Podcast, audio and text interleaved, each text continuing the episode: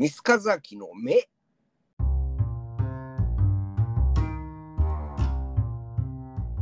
ィストラクションベイビーの出来上がった音源から強く印象を受けたミスさん。どのようにしてその印象をビジュアルイメージに起こしていったのでしょうか？この4曲はね、歌詞がね、えっと、まあ、この前のそのアディクトの終わりに、あの最後の方で俺言ってるけどさ、その歌う内容っていうか、向井が頭に描くその世界観っていうのが変化し始めてきてるっていうのは感じてたみたいなことを多分話してたと思うけど、はいで、まさにその、その感じだったんですよ。この4、このディストラクションベイビーっていうシングルは、この4曲通して、女の子がどうのこうのっていう、まあ、 DESTRUCTION BABY はね、あの、ディスコミュニケーションな歌でありますよ。えっと、サビのところが、 DESTRUCTION が、 DESTRUCTION BABY、コントロール不能、コントロール不能の気持ち。あ、歌っちゃった。まあいいや。だから、コントロール不能。だコントロールできねえ。この女の子コントロールできねえわっていうさ、うん。俺の思う通りにはならないんだなっていう。まあ相変わらずのその女性との隔絶感っていうかね。あの、っていうのをえー歌ってる曲だけど、はい。あとの3曲はね、女の子うんぬんってそんな出てこないんだよね。で、あの象徴的なのは、夕暮れ感、夕暮れの風景、うん、はい。空気、夕暮れ時の空気の日が沈むこの一日が終わる、なんとも言えん物悲しさみたいな感じが、まあ歌詞もそうやし、あと楽曲のこの全体的なこの耳障りもメロディーのちょっと物悲しさというか、ちょっと切ない感じというか。そうそうそう。それがあの全体的に漂ってるから、一貫して。まあ、それはデイブ・フリットマンにやってもらったから、デイブ・フリットマンが、まあ、その4曲をすごい一貫して、こう、一つの、もう、同じ空間、うん、雰囲気。音雰囲気、雰囲気、音質に、あの、と整えたっていうか、バランスを取ったんだろうね。わかんないけど。ううんん。だからなんかと、なんかすごいこう、ひ一つの塊に聞こえたんですよ、印象が。うん、でも確かにそうですよね。その全体的にその、に似たようなあのまあさっきも言ったようなちょっとその物悲しい感じの雰囲気のその音が鳴っててでしかもそのなんか遠くになってる感じがするそのなんか奥行きが広い感じがするんですよね。そう音っていうのがだから遠くまでなんかふわわわわってこの音が漂って消えていってるみたいな感じがそうですね。するっていうのが、まあ、全体的にありますね。うん。そうだから、その夕日に沈む街並みの中に漂う空気と景色と物悲しさとみたいなその情景が思い浮かぶ感じ？4曲ともね。うん、でね曲調をねちょっとねこれデザイン全お前いつになったらデザイン解説始めんだよって話になってるけど曲曲の解説になってるけどまあこれ大事だから大事っていうか僕がそのイメージするためには曲をつかむことから読解するとこから始まるから読み解くところから始まるからもうちょっとこれもう長めに喋ってるけどえっと曲がねそのね早くないんですよ。うん。あの、そうですね今今までのやつは、透明少女はじめね、総称感とか、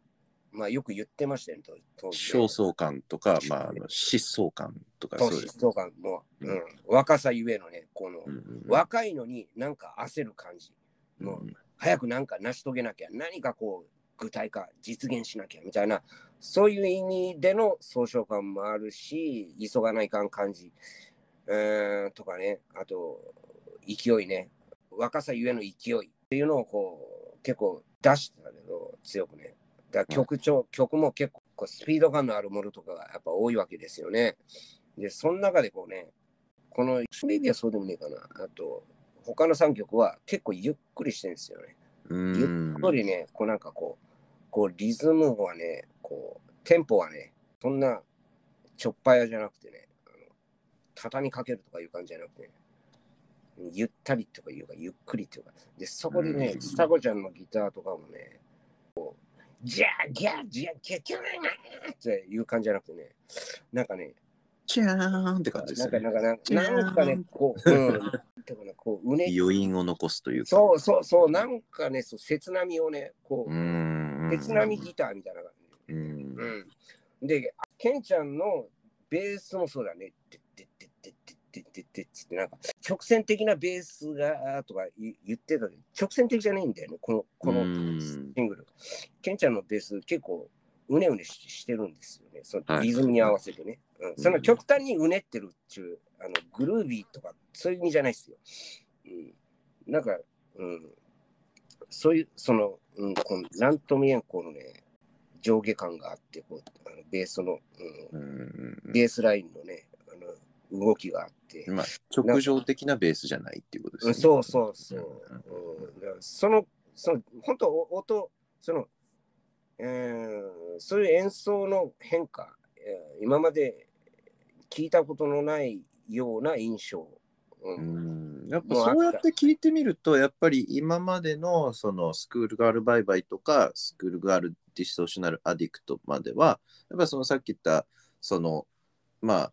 走るあのうん。青春、とりあえず何かがむしゃらにやらなきゃって言って、その走る青春なんだけども、うん。あのこのディストラクションベイビーに関して言うとこれはそれの裏側なんですね。この裏側の何をしていいかわからなくってじわじわとうん。焦るけど何していいかわからない青春。だからこそディストラクションベイビー以前はうん。青色なんですけどここで急に赤になるわけですよね、うんあー。裏返るというか。なるほどね。なるほどね。うん。ただあるある意味で言うと、えっと、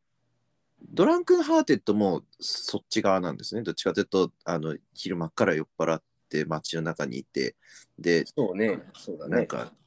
で、うん誰にもなんか俺の存在気づかれないみたいな感じの、そんな感じなんですけど、ただうんまあ、それをまたさらにちょっとひ一段階先に行ってるっていうのが、まあ、ディストラクションベイビーなのかなって今思いましたね。ああ、なるほどね。うん。そうね。いや、俺、俺、まあ、だから、ちょっと、まあ、話してて、まあ、不思議だ。まあ、この、このシングルは本当不思議だなって思うんですよね。あの、今までの、その、女性との、この、隔絶に苛立ってる俺っていうのが、急にちょっとね、一歩こう、一歩引いた感じ？なんか、なんかちょっと、落ち着いたというかね、なんかある、いや、あるんだ、相変わらずあるんだけど、そういう気分は。で、酔っ払っち酔っ払うんだけど、昼間から。でも、なんか、それにこう、なんかこう、苛立ってる感じがあんまりしないんだよね。なんかそれをこう、眺めて、あ、この夕暮れのこの感じみたいな、なんかそういうなんかね、けばたたしさっていうかね、けばだった感じっていうのはあんまり感じられない。まあ感じるけど、まあそんなに感じられないみたいな。うん、ななんでこういう曲にを、その、タイミングは、作ったタイミングはほぼ同じなんだけど、透明少女ディストラクション、あアディクト、アディクトとね、うん。そんなタイムラグないんだけど、でもなんでこういう曲になったかな、みたいな感じですね。まあそれとはなんかあれですよね、もうその観察してる感じがしますよね。俯瞰ですよね。だからその、そのリアリズムっていうよりも、えーリアリティのある感感覚を曲にするっていうよりも、そのもうイメージに、イメージを文学的に、うん、ああとはそうですね、ドランクアフタヌーンで、俺は傍観者都会の中枢っていうのがあって、だから、この街の中で俺は傍観者なんだっていう、この街の主役としてこれを突き動かしてるわけではないっていうそうそう、だから、っていうのがやっぱ描かれてますね。うん。うん、だから、あのー今まではその直接、その直接っていうか間接でもいいけど、その対象となるその女女性との、ええー関係性が、えーないことに苛立つ、もしくは満足感を得られない、うんっていう印象を直接的に歌ってた。でもそれがこのシングルではその自分も含めたそこに起こる現象を俯瞰して情景として見てるみたいな感じだね。いろんな人間関係がある中に自分がコミットできてない現象を俯瞰で見てってそれを一つの情景で見てるっていう。うんうん、それが夕暮れの景色の中でその映像が自分の中頭に浮かぶ浮かんでるみたいな感じかな。そんな雰囲気でちょちょっとこの曲の歌詞の解説結構長くなったけど あのねそれとともにねこの歌詞の世界観とともにだね、うん、やっぱそのデイブのところで撮ったことでまあこれも言ってるけどさっき、うん、独特なんですよ。あ僕これ後から聞いた話と、あと、その後最後のナンバーワンのラストアルバムとなるナムヘビメタリックも、えっと、デーブのところで撮ってんだけど、えっと、僕はそれ帯同してんですよね。帯同というか、うんと、実際行った、あのデーブのスタジオにね。うん。で、やっぱあの、普通の家っていうか、アメリカのね、レコーディングスタジオっつっても、結構しなんいわゆるなレコーディングスタジオじゃなくて、本当デーブのあの掘った掘ったて小屋でもねえな。なんか山奥にあるね、小屋みたいなやつで、うんあのひ天井が高くてね、まあそういうところで演奏して録音するんだけど、で、マイクをね、いろんなところ、もうすごい、そのマイク置いてね、撮るんですよ。うん、そういう音もね。うん。で、あ、こういう撮り方するから、こういう音の雰囲気になるんだっては思いますね。うんその部屋なり、うんあの空空気と、あとその家の中の家の壁とか出るでビビビビってこう音が鳴って壁が震えるとか、まあ、そういうのも含めて撮るんですよね。はいまあ、空間音を、まあ、普通の通常のスタジオとはまた違ったあの広さで撮るわけですよね。多分通常のスタジオって多分そんな天井高くないと思うんですけど高くないと思うし、ねそこ、大天高さとかも撮ったりとかしてしかもまああの多分普通のスタジオよりも複雑な形をしているあの空間の中で撮るわけですよね。まあとにかくあの部屋の中には建ててたいろんなところに。そのあとはアメリカのね、そので、えっ、と、そのデーブのそのスタジオはこの北の方のね、ちょっと何キロか行けばもうカナダに行っちゃうぐらいのとこうろなんんですよ。うん。それタルボックスロードスタジオ、えっ、と、それもうググってもらえば場所すぐわかると思うけど、まあ、とにかく、えっ、と、北の方でね、あの乾燥しててね、まあアメリカ自体がまあ乾燥してるけど、うん、で、寒いところで、うんえだからその空気の日本の湿ってるね湿度の高い空気とアメリカの乾いたドライな空気で取ると変わるのかなとかね。うん。まあ俺き その音質のエンジニア的な話になるともう全然専門家じゃないからなんかいらんこつ偉そうに何も言えねえけど。やっぱアメリカで撮るとこういう、うん、やっぱ環境的な、まあ、気温湿度いろんなそういうのでなんか変わったりするのかなとか思ったりとかっていうのを、まあ、ミスさんは現地に行って感じたわけですね。そうねそのそれはもう後々だけどねそれはあのうん現地に行ったのは後々だうんこの、これ作って持って帰ってきて聞かされた時は、もう何もそういう、向こうでどういうところで撮ってたかは全然知らなかったから。うんうん、まあでもそのえディストラクションベイビーのシングルを聞いた時にやっぱ印象的に感じたわけですね音が。そうね、であのあの今まで、あの今までっていうか、あの、うん。うんだからその福岡時代の流れであのアディクトまで行って、で、なんか結構今までど、今まで通りっちゅうかね、なんかあんまり変わらん気持ちでいたんだけど、ここ、これに関しては、あのもう印象強いですね。なんかガガラッとこう、俺俺の中ではね、うんこう変わって聞こえた。うんうん違う、違うものに聞こえた。うん、今、俺が知ってるナンバーガールじゃなく聞こえたっていう。う。で、最初の印象は、それで洋楽っぽく聞こえた。いや、それはアメリカで撮ってきたからでしょっていう、その、なんか先入観とかじゃなくてよ。うん。洋楽に聞こえたんですよね。うーん。で、ジャケットも、だから洋楽っぽいイイメージをしましたね。うん今まではあの向井漫画で日本人が描いた手書きの絵みたいな印象で全然間違ってないと思ったけどこれに関しては向井漫画っ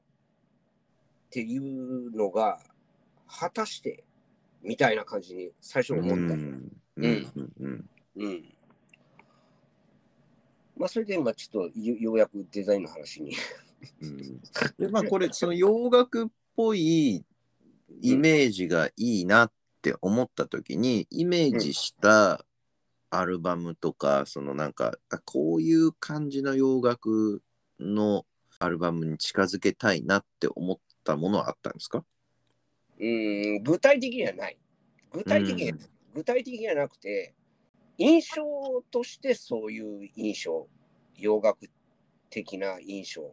えっ、と、それだけだってあんまりなんで、えっ、と、言ってんだよね、雑っていうやつ。まあ、雑さ今までじゃあじゃあ今まで丁寧だったんかって言ったら今までも雑だったけど、まあ、今回はもういよいよちょいよいよっていうかまあ本当外人さんのね作るねそのロックバンドのね雑なジャケットっていうね。あ のあるじゃないですか。インスタントでさうん。ペッペッペッって作りましたみたいな。ペッペッペッってやりましたパンみたいな。クとか、まあ、それこそそのハードコアパンクとかアンダうんアングラなバンドとかだとそういうのたまにありますよね。そうそう。あの、ね、だから安直にそんなピピストルズみたいにとか、そういうことじゃないですよ。あの、そういうんいや、そういういや、それに近いんだけど、あの、本当あの、文字をね、ペペッペって並べただけのね、なんかね、あの、もうバランスもクソもね、みたいなさ、感じのジャケットとかいう感じ？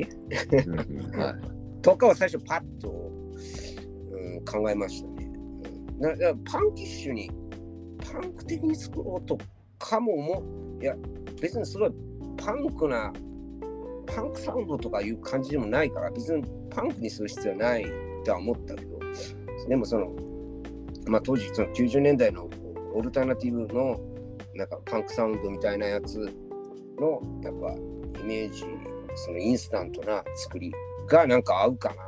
みたいなのをぼんやり思って最初は